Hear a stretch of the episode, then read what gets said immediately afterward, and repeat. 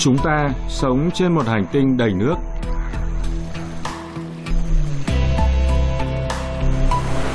Nước quyến rũ các giác quan của chúng ta. Nước đem lại niềm vui. Không có nước, không có sự sống. Có những khu vực trên thế giới cho thấy rằng chúng ta có thể khai thác nước tốt hơn trong tương lai.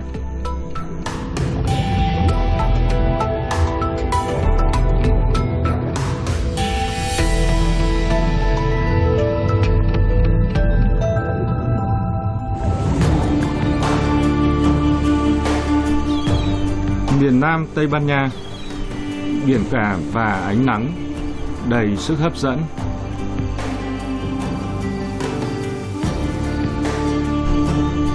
Nhưng Andalusia còn có nhiều cảnh vật hấp dẫn. 24 vườn quốc gia tự nhiên với cảnh quan độc đáo và các loài động vật quý hiếm.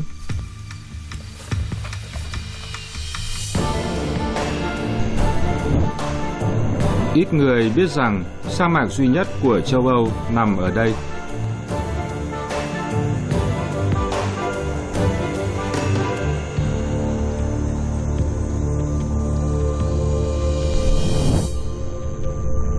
Nơi đây luôn thiếu nước. Rau được trồng, cung cấp cho cả châu Âu. Mức tiêu thụ nước là rất lớn và đặt ra thách thức cho cả khu vực. Nhưng có những người sống và làm việc ở đây. Họ đã tìm ra giải pháp phi thường cho vấn đề nguồn nước bằng cách quay trở lại các truyền thống được thiết lập vào thời của người Mo, hoặc bằng cách chuyển sang công nghệ cao và khoa học.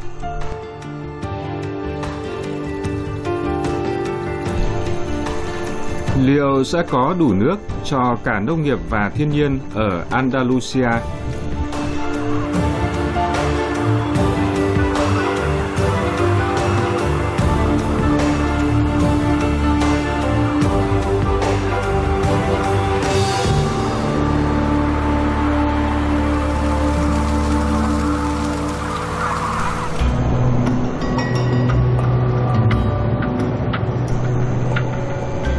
trình tiêu biểu về văn hóa của Andalusia, cung điện Alhambra, nằm trên một ngọn đồi phía trên thành phố Granada.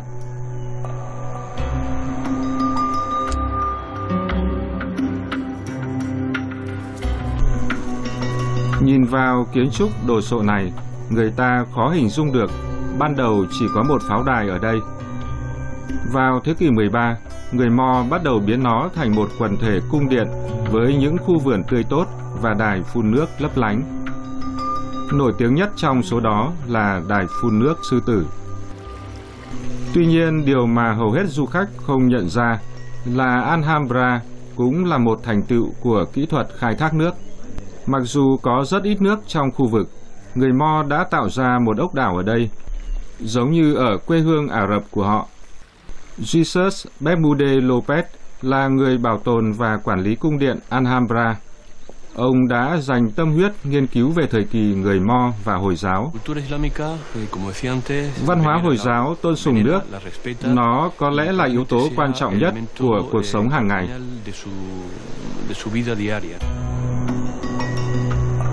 Jesus Bermude đã làm việc ở nơi này trong 30 năm. Ông biết rằng ban đầu Alhambra đã không có nước cho đến khi người Mo xây dựng một hệ thống kênh rạch dài 6 km để dẫn nước từ những ngọn núi.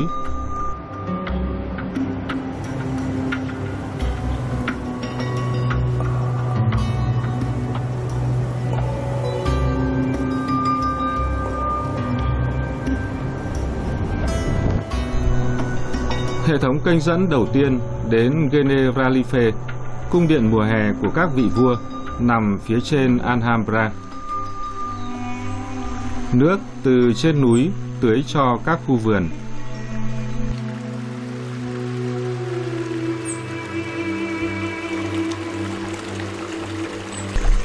Sau đó, nước chảy qua Akekia Rian, kênh đảo Hoàng gia. Và tiếp tục chảy qua một hệ thống suối, kênh và cống một phần vẫn đang hoạt động.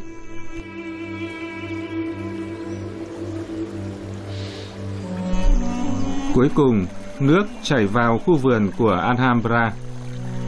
Trong hệ thống này, người Mo đã rất cẩn thận để tránh lãng phí nước.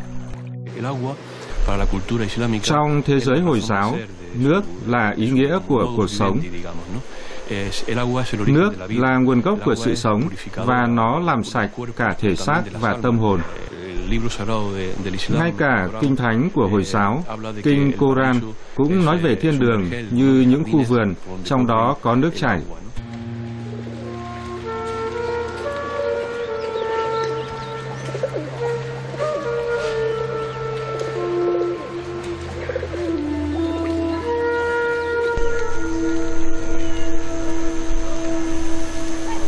Ngày nay tầm quan trọng của nước vẫn được đánh giá cao. Hệ thống tưới tiêu cho các khu vườn rất tinh vi. Người Mo đã sử dụng vị trí dốc và tạo ra các sân thượng, qua đó nước có thể chảy xuôi xuống.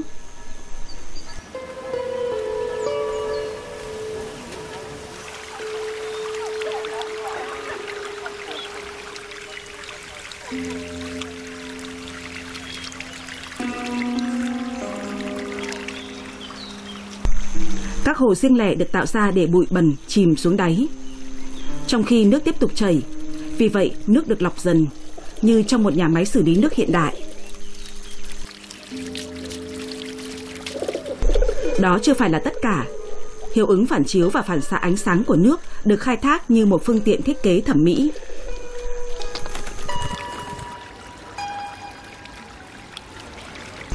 Tất cả điều này là một phần kế hoạch của người Mo khi họ tạo ra Alhambra, cũng như ý nghĩa tâm linh của nước đối với họ.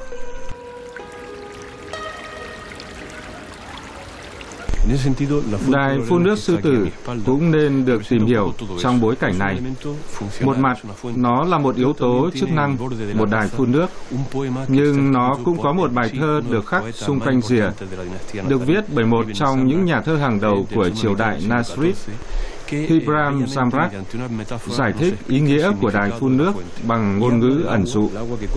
Ông ví nước với bạc lòng. Bạc lỏng của đài phun nước lại chảy một lần nữa. Nhờ vào nỗ lực bền bỉ phục hồi hệ thống nước khéo léo của người Mo,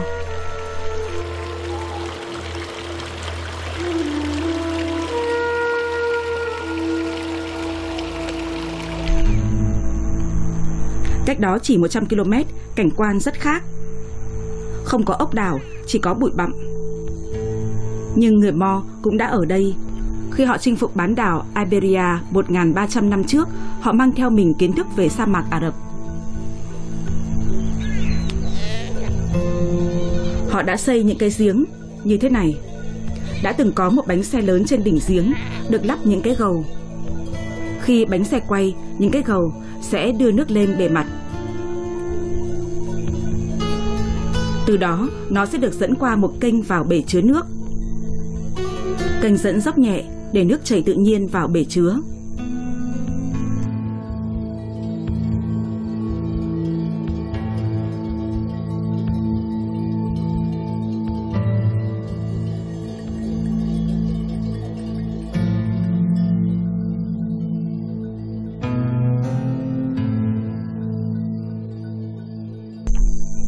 Bên trong, nước sẽ được lưu trữ cho đến khi cần dùng.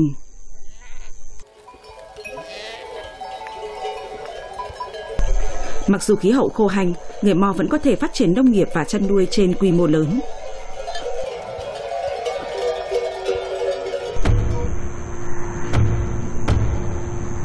Nhưng đó không là gì so với mức độ sản xuất ngày nay. Ở phía đông Andalusia, xung quanh thị trấn Ameria, có những nhà kính sang ngút tầm mắt.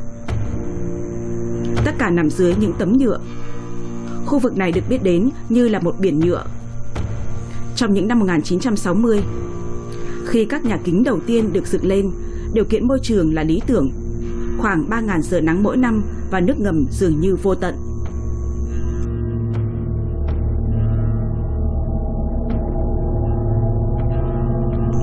Ngày nay nhà kính bao phủ diện tích khoảng 35.000 hecta, tương đương với 50.000 sân bóng đá.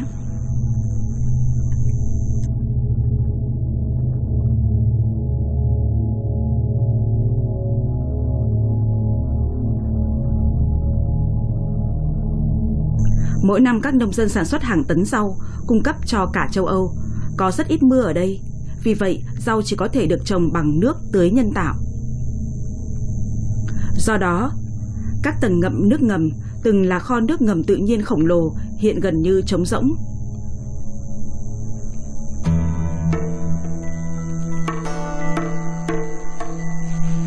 Nhưng mọi thứ có thể được thực hiện theo những cách khác nhau.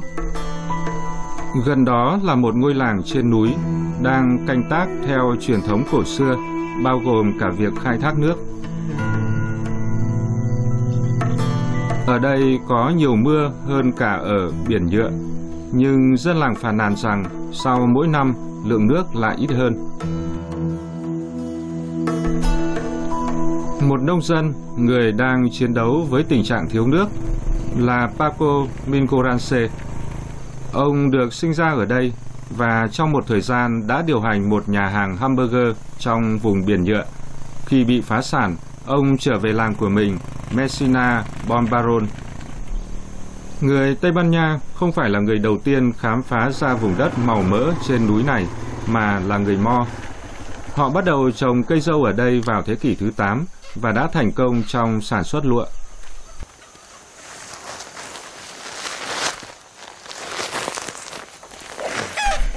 Paco là một nông dân giống như cha mình, nhưng ông đã chuyển sang nông nghiệp hữu cơ. Ông tin rằng đó là cách duy nhất để cứu quê hương mình. Ông không chỉ học nghề chăn nuôi từ cha của mình, mà còn biết tất cả mọi thứ về những điểm đặc biệt của vùng núi này, Las Apujara.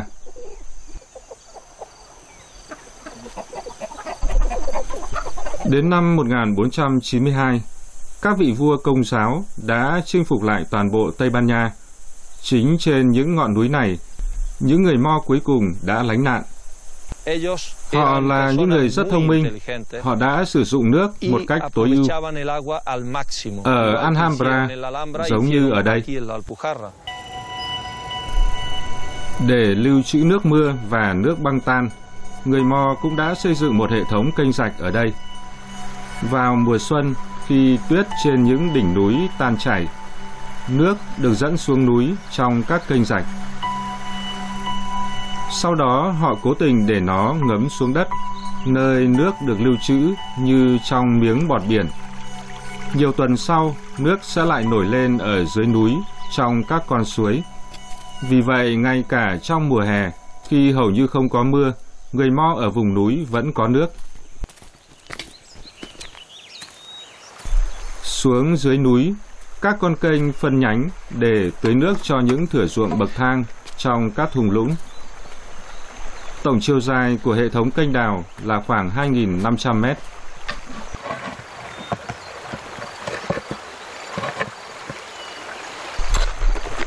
Đây là một trong những kênh chính dẫn nước xuống núi. Dòng chảy có thể bị chặn lại bởi những hòn đá phẳng to lớn, cát hoặc đất và chuyển hướng vào các ô đất riêng lẻ.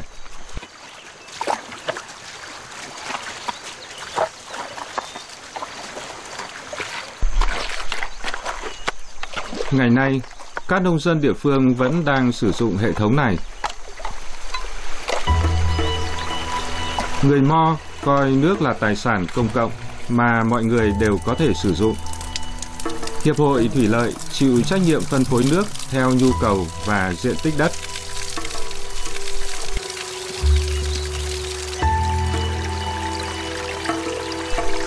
Paco nhận được nước trong một bể chứa giống như người Mo đã làm trước khi họ bị đuổi ra khỏi Andalusia và phải rời khỏi những ngọn núi. Tây Ban Nha theo Thiên Chúa giáo, vì vậy các tín hữu cơ đốc đã được đưa đến Las Alpujarra. 80 đến 85 gia đình đã đến từ vùng đất thấp để định cư trong các khu vực bỏ hoang. Nhưng ba gia đình người Mo vẫn còn ở đây trong làng theo lệnh của các vị vua công giáo. Công việc của họ là giải thích hệ thống phân phối nước, cơ cấu sở hữu và loại hình nông nghiệp cho những người định cư mới.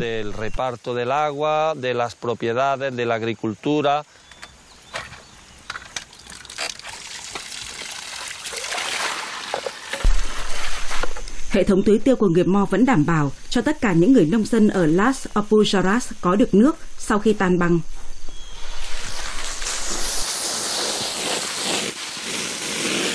Tuy nhiên, trong những thập kỷ gần đây, vào mùa đông không có nhiều tuyết như trước kia, nhiệt độ đã tăng lên.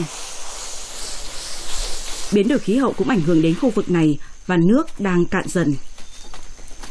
Để tiết kiệm nước, Paco sử dụng hệ thống tưới nhỏ giọt hiện đại cho mảnh ruộng cuối cùng trên đường từ hồ chứa đến cánh đồng của mình.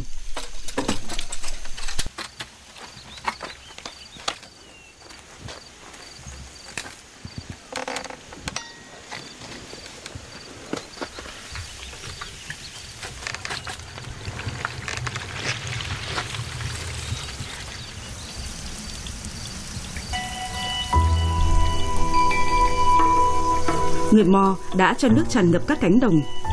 Nhưng ngày nay nước quá quý giá. Với hệ thống tưới nhỏ giọt, Paco có thể tưới nước chính xác cho cây rau của mình và tiết kiệm phần còn lại.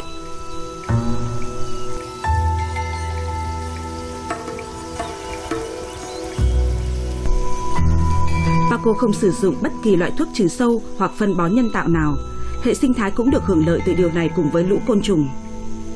Paco không dùng hóa chất vì như vậy là lành mạnh hơn, không chỉ cho các cây sau, Nước chảy xa hơn khi xuống dốc và được sử dụng bởi những người khác. Nhờ phương pháp của Paco, họ nhận được nước không bị nhiễm bẩn.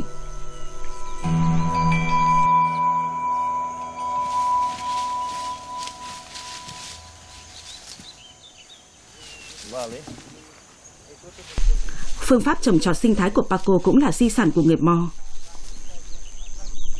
Họ tôn trọng các điều kiện tự nhiên và bố trí các mảnh ruộng bậc thang của mình vừa đủ rộng để đất không bị cuốn trôi trong quá trình tưới. Một số nông dân ở làng Paco muốn san bằng ruộng bậc thang để họ có thể đưa máy móc vào. Nhưng Paco đã chọn cách lao động thủ công và chỉ trồng đủ số cây phù hợp với ruộng bậc thang hẹp.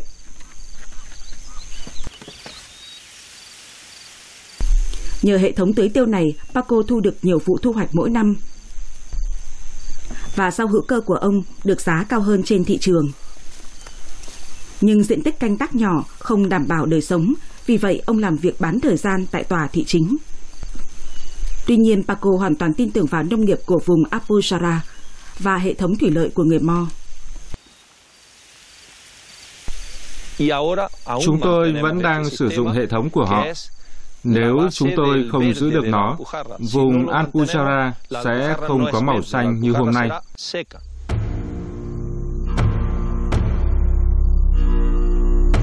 Điều này có thể được nhìn thấy không xa các cánh đồng của Paco, nơi đất đai không còn được canh tác, ruộng bậc thang sụp đổ và đất bị khô cằn. Kết quả là sự sói mòn,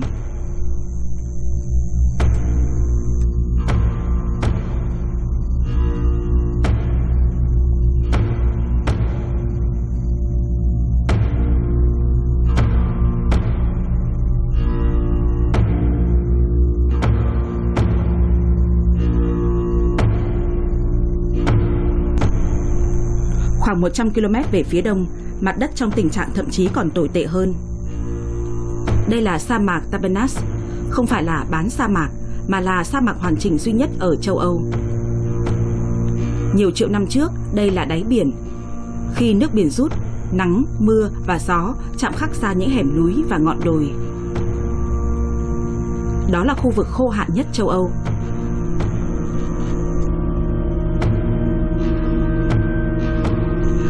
Chỉ cách đó một quãng là vô số các nhà kính.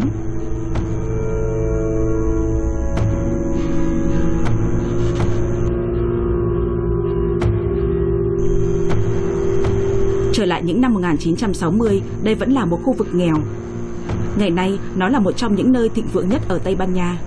Tất cả là nhờ thủy lợi. Trong những ngày đầu, nông dân hầu như không tưới ruộng và trồng những cây không cần nhiều nước như cây ô liu. Ngày nay, rau được trồng ở đây để cung cấp cho thị trường châu Âu. Chúng cần nhiều nước như cà chua và bí.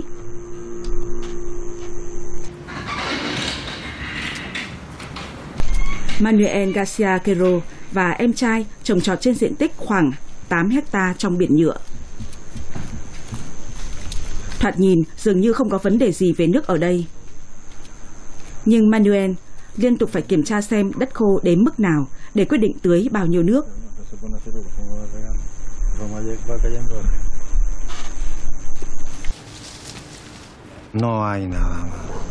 Không có gì quý hơn nước, không có gì khác, dù là vật chất hay tinh thần, ngoại trừ tình yêu thương. Ngoài điều đó ra, không có gì quý hơn nước.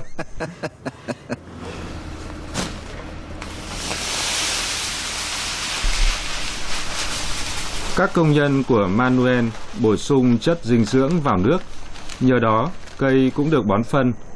Sau nhiều năm canh tác, đất đai đã cạn kiệt chất dinh dưỡng.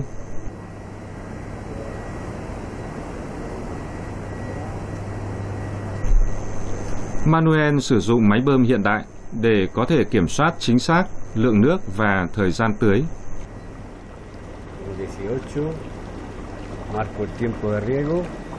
voy a poner 50 minutos.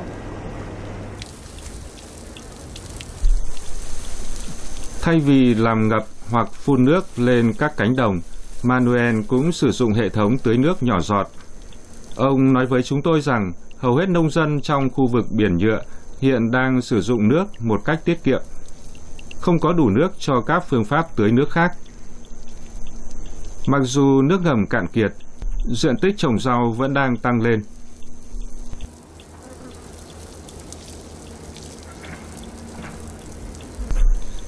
Từ lâu, rau đã được trồng phổ biến ở đây. Phân bón hóa học và thuốc trừ sâu đã được sử dụng. Sau đó, vài năm trước, đã có một vụ bê bối. Dư lượng nguy hiểm của thuốc trừ sâu đã được tìm thấy trên ớt ngọt Tây Ban Nha. Doanh số liền sụt giảm. Kể từ đó, nhiều nông dân đã chuyển sang kiểm soát sâu hại bằng phương pháp sinh học. Các loài động vật săn mồi tự nhiên đang được áp dụng.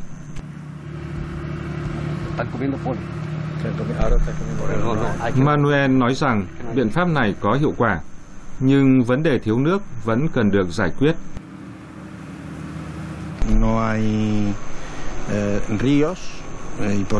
Không có dòng sông nào ở đây. Vì vậy, khi trời không mưa, đất và mực nước ngầm không phục hồi được. Chúng tôi sống trong một khu vực giống như sa mạc, vì vậy có những đợt hạn hán kéo dài. Tại một số thời điểm, tầng chứa nước ngầm đã bị khai thác quá mức. Để bảo tồn nguồn nước ngầm, chúng tôi bắt đầu sử dụng phương pháp khử muối.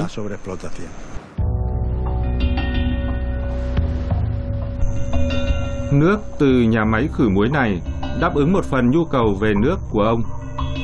Nó chỉ mới đi vào hoạt động và đại diện cho niềm hy vọng của nhiều nông dân. Nó biến nước biển thành nước uống. Khi nhà máy hoạt động đủ công suất, nó sẽ cung cấp nước cho 8.000 hecta, khoảng 1 phần tư diện tích canh tác. Nhược điểm là nó sử dụng nhiên liệu hóa thạch gây ô nhiễm bầu khí quyển. Các nhà máy khử muối cần đến một lượng điện khổng lồ. Vì vậy, vấn đề nước trở thành vấn đề năng lượng.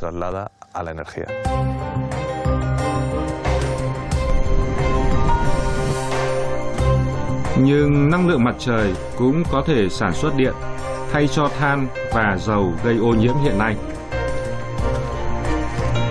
Trong Trung tâm Nghiên cứu Năng lượng Mặt trời gần Almeria, Guillermo Zaragoza đang tìm kiếm những cách mới để cung cấp nước cho nông dân.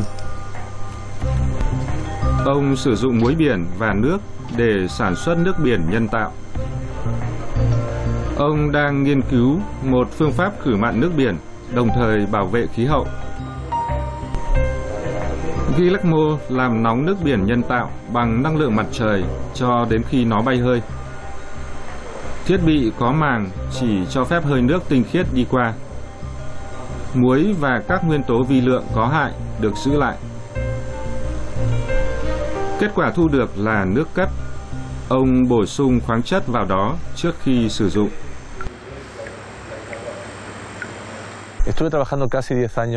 Tôi đã làm việc trong ngành vật lý thiên văn trong eh, gần 10 năm và dự án cuối cùng của tôi là Eh, tìm nước trên sao hỏa.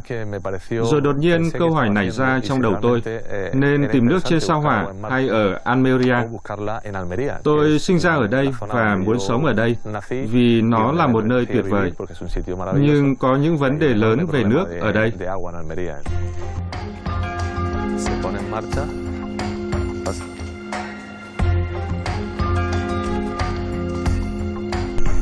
Trong khi đó, một số nguyên mẫu sử dụng bộ thu năng lượng mặt trời đã được phát triển cho việc khử mặn thân thiện với khí hậu.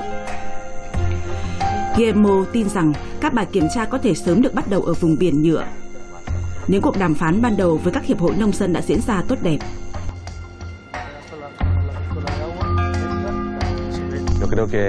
Trong vài năm tới, chúng tôi sẽ khử muối bền vững cho nước biển ở Almeria. Khi đó, mọi người sẽ không còn sử dụng nước ngầm, mà là nước đã được khử muối bằng năng lượng mặt trời.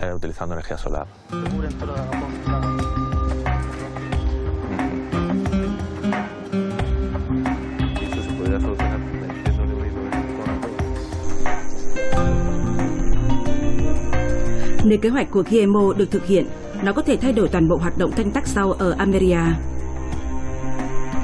Nhưng điều này có thể xảy ra đủ nhanh để làm dịu cơn khát của vùng biển nhựa không? Diện tích canh tác tiếp tục phát triển. Andalusia cần các giải pháp khác cho vấn đề nước. Trong một thời gian, các nhà nghiên cứu đã nói về nước thải từ các thị trấn. Rất nhiều nước thải được tạo ra bởi các thành phố như Almeria có thể được sử dụng để tưới cho đất nông nghiệp. Vấn đề với nông nghiệp là lượng nước rất lớn cần được khử trùng.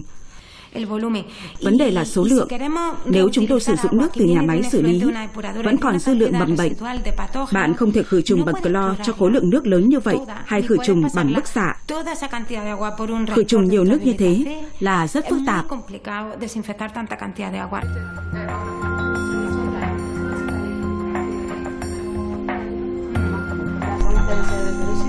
Pilar Fernandez là đồng nghiệp của Guillermo, cũng làm việc tại trung tâm nghiên cứu trên sa mạc.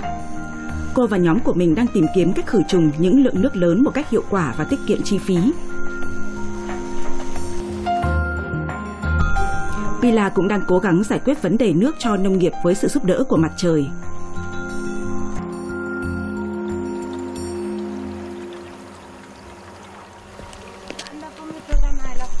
Trong thí nghiệm này, cô cho thêm một lượng rất nhỏ hydroperoxide vào nước thải nhằm tăng tốc độ khử trùng.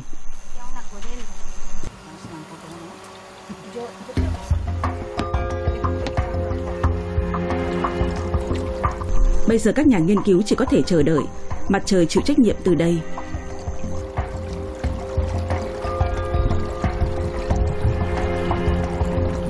Nước liên tục chảy qua các ống thủy tinh đặc biệt. Ý tưởng là cho các tia nắng mặt trời kết hợp với hydroperoxide để diệt vi khuẩn.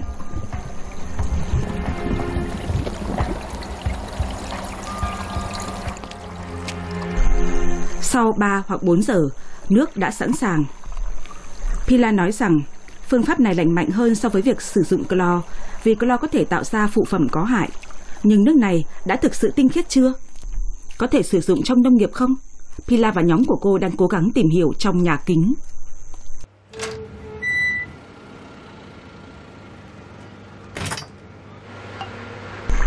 Thực vật được ăn sống nói riêng có thể trở thành nơi sinh sản của vi khuẩn nếu chúng được cung cấp nước thải, chưa qua xử lý. Trước tiên chúng tôi xác định mầm bệnh trong nước thải bởi vì nước lây lan mầm bệnh lên cây rau mà chúng ta ăn. Nếu chúng tôi thành công trong việc tiêu diệt vi trùng, chúng tôi sẽ hét lên Eureka và cố gắng phát triển một ứng dụng quy mô lớn.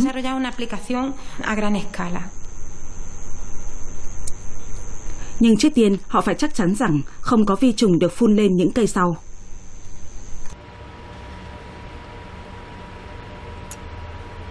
Nếu nó hoạt động, phương pháp này cũng có thể được áp dụng ở nơi khác, chẳng hạn như ở các nước đang phát triển.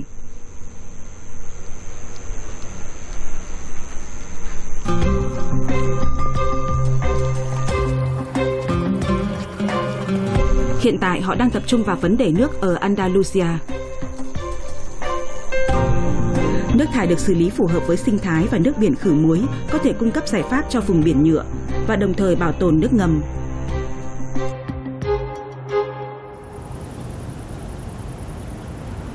Nhưng điều này chỉ có thể xảy ra nếu mọi người đều tuân thủ các quy tắc. Đó không phải là trường hợp ở phía tây Andalusia, trên biên giới với Bồ Đào Nha. Ở đây cũng vậy, có các nông trại trên quy mô lớn, nhưng nhiều nông dân lấy nước trái phép. Felipe Fuentesa từ Tổ chức Bảo vệ Thiên nhiên đã chống lại tình trạng lấy trộm nước trong nhiều năm. Ở đằng kia, họ đang trồng dâu tây. Những người nông dân hút nước ngầm, phần lớn không được cấp phép, và thời gian tưới nước kéo dài từ tháng 10 đến tháng 6.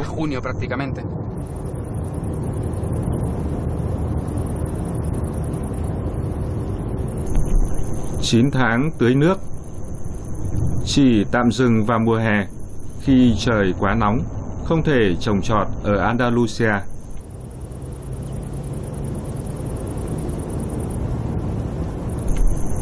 Philip nói rằng đã từng có một khu rừng ở đây.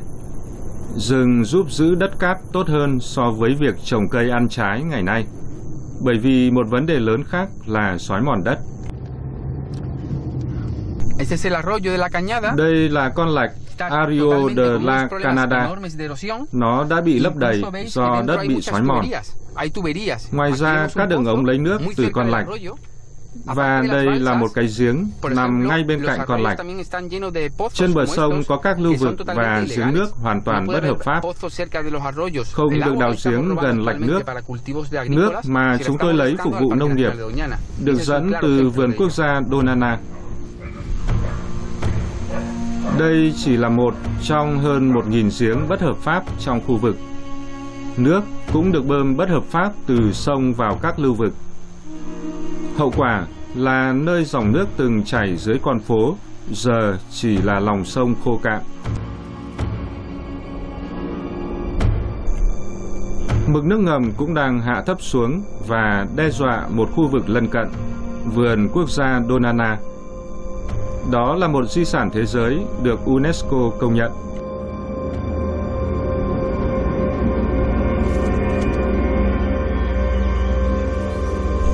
Một thiên đường trần gian, đặc biệt là vào mùa xuân khi có nước.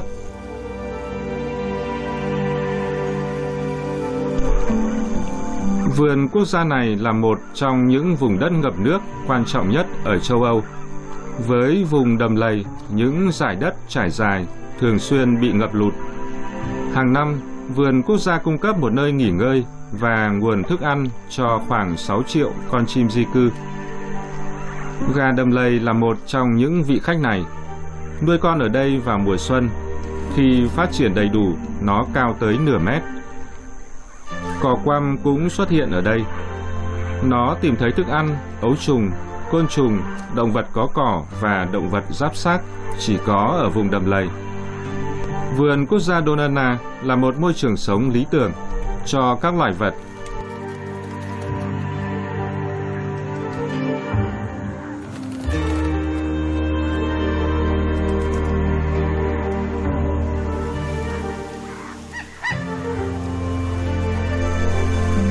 cũng là nơi sinh sống của các loài có nguy cơ tuyệt chủng như đại bàng hoàng gia Tây Ban Nha.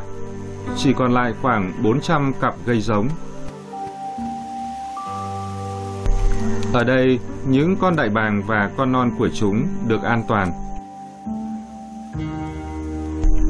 Giống như đại bàng hoàng đế, diều cánh đen là một trong những loài chim thường trú ở châu Âu.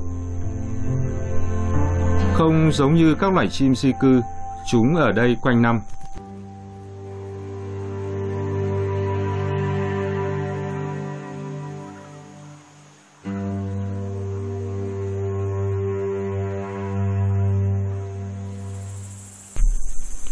Vùng cây bụi của vườn quốc gia Donana có một loài vật rất quý hiếm, loài mèo hiếm nhất ở châu Âu, linh miêu Iberia nó có thể dành thời gian ở đây để săn con mồi yêu thích của mình.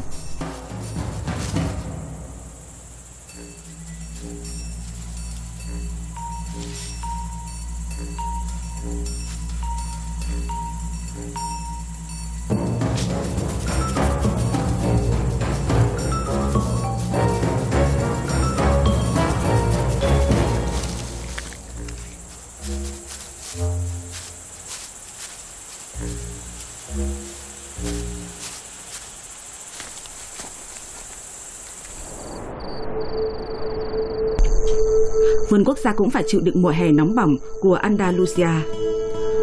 Toàn bộ cảnh quan chìm trong hạn hán.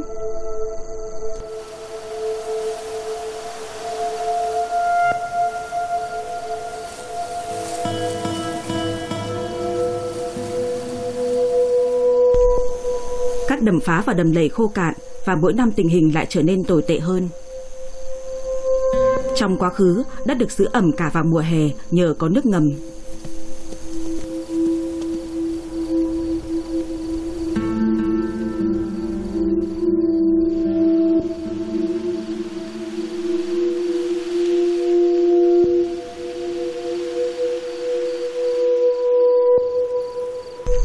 Bây giờ vùng đất nông nghiệp sát với vườn quốc gia đang cắt bớt nguồn nước của nó. Tổ chức Bảo vệ Thiên nhiên ước tính rằng mực nước ngầm có thể phục hồi sau 30 đến 60 năm. Nhưng chỉ khi việc điều tiết và giám sát khai thác nước bắt đầu được thực hiện ngay bây giờ.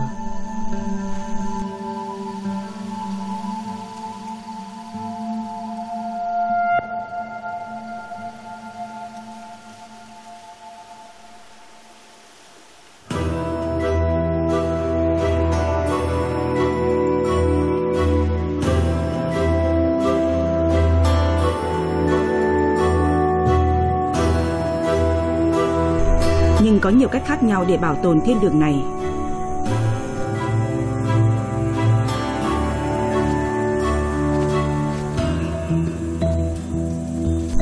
Felipe Fuentensa đang làm việc với các tình nguyện viên để tái trồng rừng trong vườn quốc gia. Đây là một phần của chương trình dài hạn trồng lại rừng cho một số khu vực.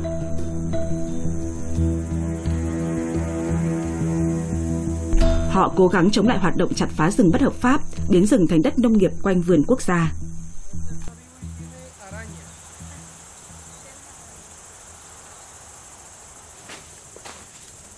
Hôm nay các tình nguyện viên đang làm việc trong một khu vực tái trồng rừng, nơi họ đã trồng cây mới vào năm ngoái. Nhưng không phải tất cả cây trồng mới đều sống sót qua cái nóng và khô hạn trong năm đầu tiên, những cây khô héo đang được thay thế.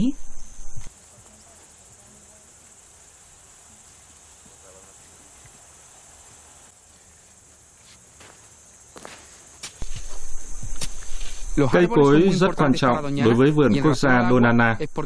Rễ của chúng chống xói mòn đất. Rừng cây cũng lọc nước mưa trước khi nước chảy ra sông. Vì vậy, nó thực sự cải thiện chất lượng nước.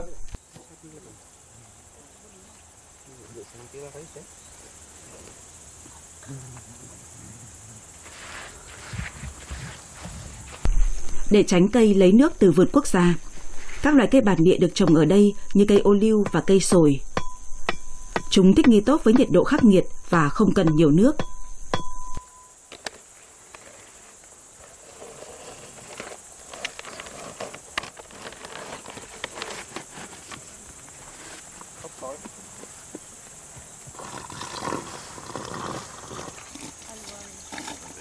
Ngoài những cây bản địa, còn có một số cây nông nghiệp đối phó tốt với hạn hán.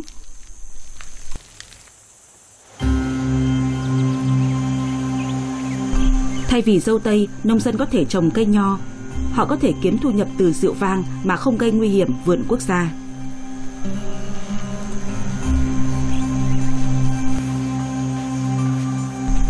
Phía bắc của vườn quốc gia là một vùng trồng nho nơi không có giếng bất hợp pháp.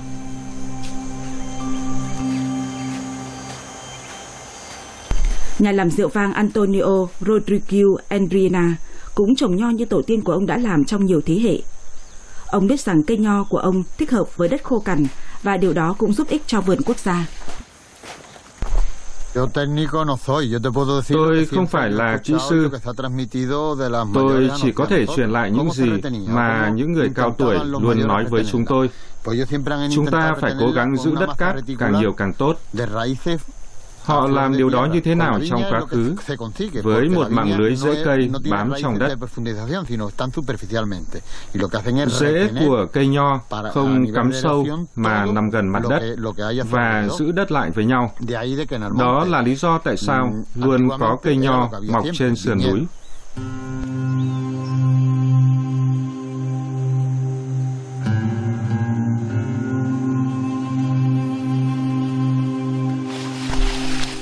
Antonio làm việc trong một hợp tác xã vừa chuyển sang trồng nho hữu cơ.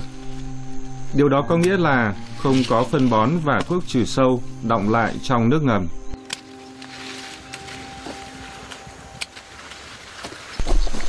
Nhưng họ tưới cây ở đây như thế nào? Chúng tôi không tưới cây. Hoạt động nông nghiệp ở đây không sử dụng nước, một phần vì vấn đề nước khan hiếm. Ngoài ra, việc tưới nước sẽ tạo ra nhiều nho hơn, điều mà chúng tôi không muốn, vì nó sẽ ảnh hưởng đến chất lượng nho.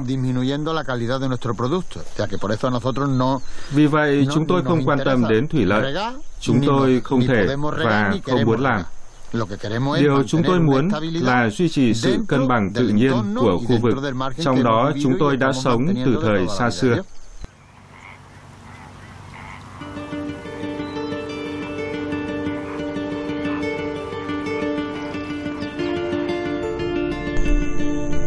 Khoảng một giờ lái xe, ở phía bên kia của vườn quốc gia là nơi nhà sinh thái học Miguel Mediandia làm việc.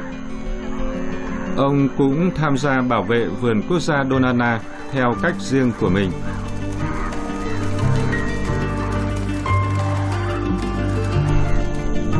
Nơi ông làm việc thật đáng ngạc nhiên, ở đó có rất nhiều nước, ngay cả trong mùa hè khi nhiều vùng khác của Andalusia bị khô hạn.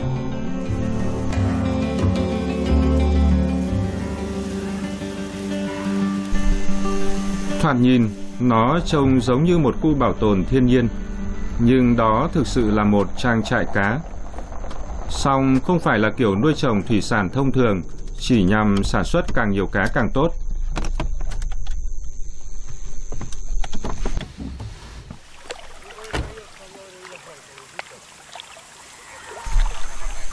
Trang trại cá thông thường thả nhiều cá đông đúc trong một không gian chật hẹp. Lượng lớn phân cá làm ô nhiễm nước và sau đó nước chảy trở lại biển hoặc sông.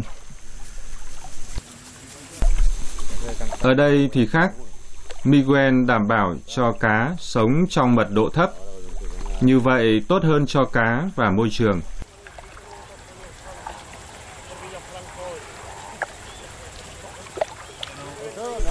Nhưng nước đến từ đâu? Có phải là nước ngọt lấy từ vườn quốc gia không?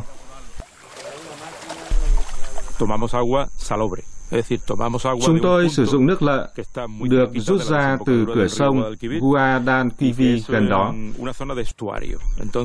Điều đó có nghĩa là không gây tranh cãi với cộng đồng địa phương về nguồn nước sinh hoạt.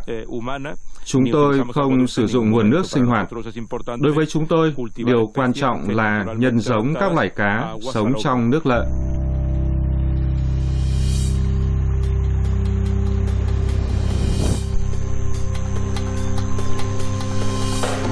Cửa sông Guadalquivir tiếp giáp với trang trại cá.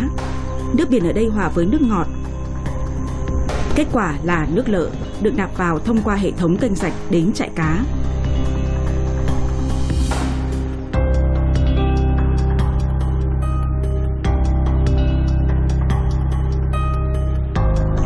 Tổng cộng có 3.200 hecta mặt nước, cân bằng diện tích 4.500 sân bóng đá.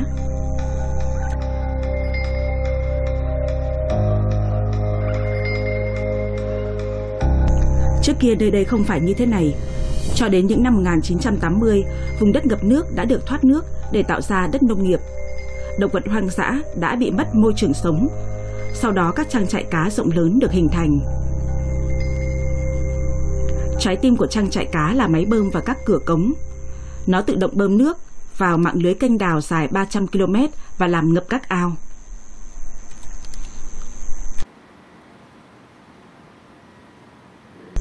Nó kiểm soát lượng nước được lấy từ cửa sông. Khi trời mưa, ví dụ, các cửa cống sẽ tự động đóng lại để điều tiết lượng nước và cả hàm lượng muối. Đối với các loại cá khác nhau, nước không được quá mặn, cũng không được có quá ít muối. Đó là lý do tại sao đồng nghiệp của Miken là Mandolo thường xuyên kiểm tra độ mặn. 11,8 gam muối trong phạm vi độ mặn tối ưu. Nước biển chứa lượng muối gần gấp 3 lần.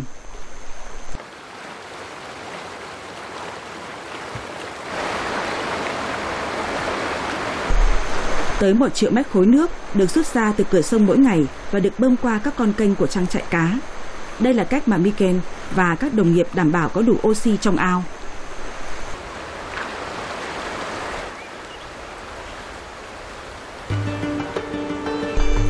trại cá cũng hấp dẫn đối với các loài chim di cư, như một vùng đất ngập nước tự nhiên. Sự khác biệt chính là trang trại cá có nước vào mùa hè, khi vườn quốc gia Donana lân cận đã khô hạn. Đó là khi chim hồng hạc tìm thức ăn như tảo và động vật sắp sắc nhỏ ở đây. Các loài chim khác cũng ăn những con cá từ trang trại. Điều này được chấp nhận như là một phần của trật tự tự nhiên.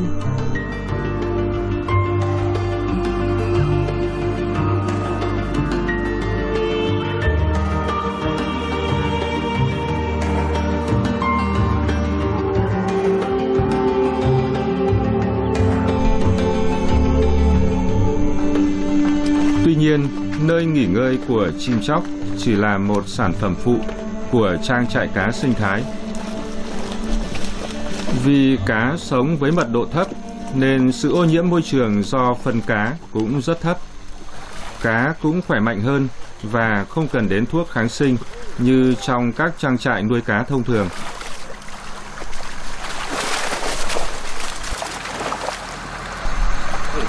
chủ yếu là cá vược sống ở đây. Nhưng hôm nay có một đơn đặt hàng cá đối, một loài khác được nhân sống ở đây. Cá chỉ được bắt khi có đơn hàng. Việc này được thực hiện bởi các ngư dân địa phương, những người đã tìm được việc làm ở đây trong một khu vực có tỷ lệ thất nghiệp lên tới 30%.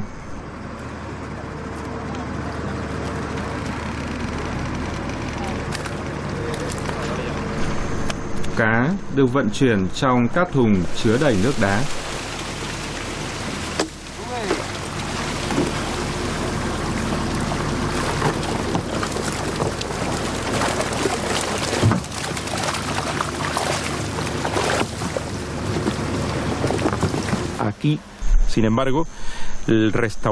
Chúng tôi đang khôi phục lại những gì đã mất, một thế giới thực vật và môi trường như ban đầu, tương tự như ở vườn quốc gia Donana. Đồng thời, chúng tôi tạo ra các giá trị mới. eh, Điều đó tôi nghĩ rằng chính là sự bền vững.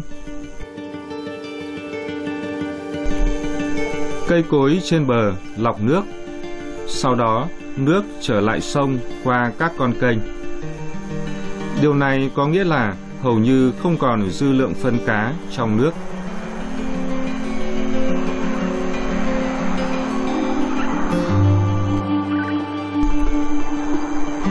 Miguel cho biết chất lượng nước thường xuyên được kiểm tra bởi những người kiểm tra độc lập.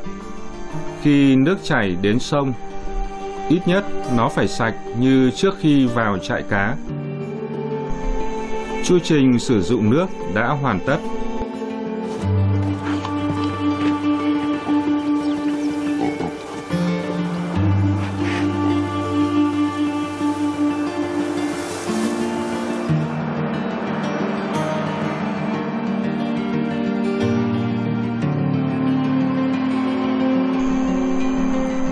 Đây là nơi làm việc rất tốt cho con người và cho môi trường. Miguel cũng nhìn thấy một chiều hướng khác. Personalmente, trabajar aquí es Đối với cá nhân tôi, điều rất quan trọng là làm việc ở đây, bởi vì tôi tin rằng nó truyền cảm hứng cho những người khác. Đôi khi, thói quen hàng ngày khiến bạn quên đi việc bạn đang làm. Tuy nhiên, khi mọi người đến đây và quan tâm đến hoạt động sản xuất của chúng tôi, khi tôi nhận được thư điện tử từ Úc hoặc Mỹ hỏi về những gì chúng tôi làm ở đây, thì tôi thấy rằng công việc của chúng tôi đã có hiệu quả. Cảm giác eh, đó thật tuyệt vời.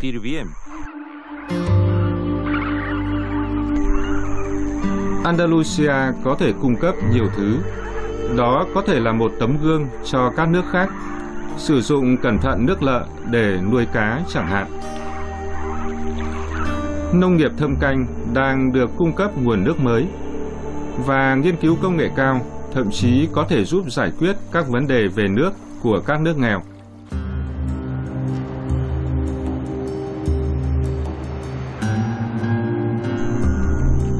Lịch sử của Andalusia cũng phản ánh vấn đề quản lý nước có trách nhiệm. Mối quan hệ đặc biệt của người Mo với nguồn nước là một ví dụ.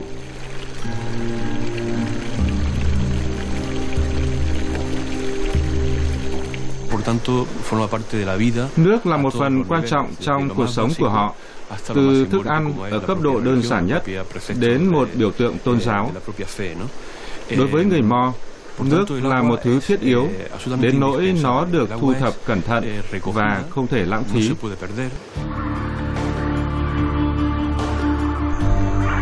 Điều này có thể giúp nuôi sống dân số thế giới đang ngày càng tăng, mà không làm thiên nhiên bị khô kiệt.